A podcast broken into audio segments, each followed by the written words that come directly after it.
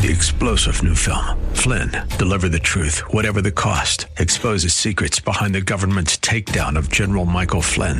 Flynn knew what the intel world had been up to. He ordered the first audit of the use of contractors. This set off alarm bells. He told the truth. He was the most dangerous person for Donald Trump to hire. They had to get rid of Flynn.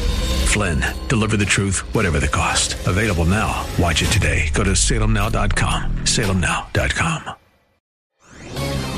This is Hugh Hewitt for townhall.com. Sometime next year, the Supreme Court will decide whether to continue to find the right to abortion in the Constitution or give up on its deeply misguided half century long effort to do so. The court will have before it the case of Dobbs v. Jackson Women's Health Organization and the constitutionality of a 2018 Mississippi law that banned abortions after the first 15 weeks of pregnancy.